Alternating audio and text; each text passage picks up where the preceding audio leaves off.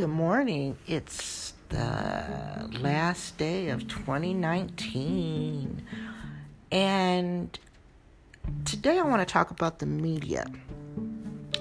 And I listen to different radio shows. I watch so many things on TV. I read different articles on the internet.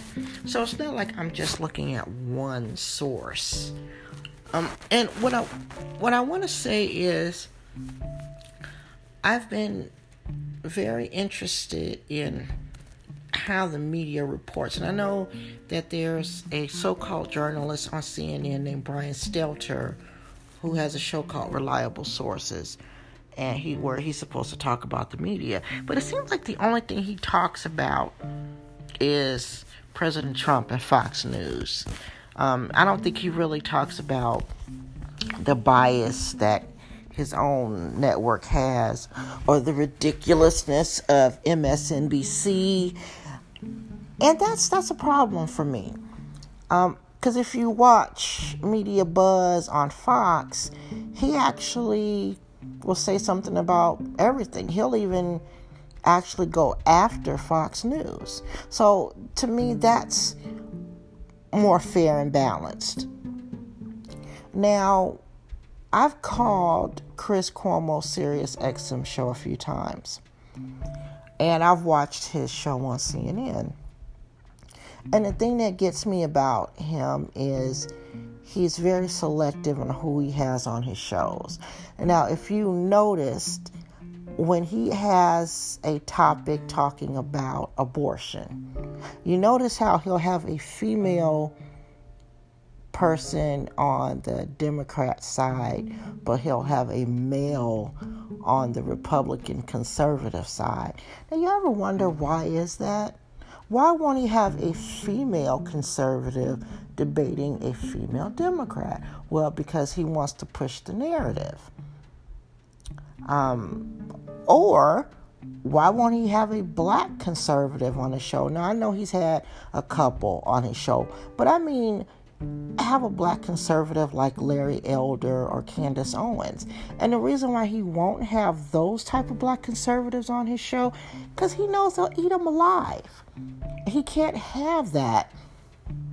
I've even asked him about having Lila Rose on his show from the pro-life organization. But what he said was she is extreme.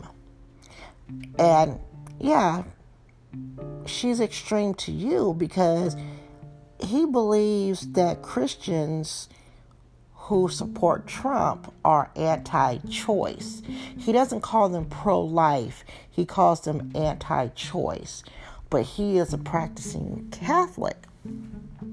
He also won't have Candace Owens on his show because she's a provocateur.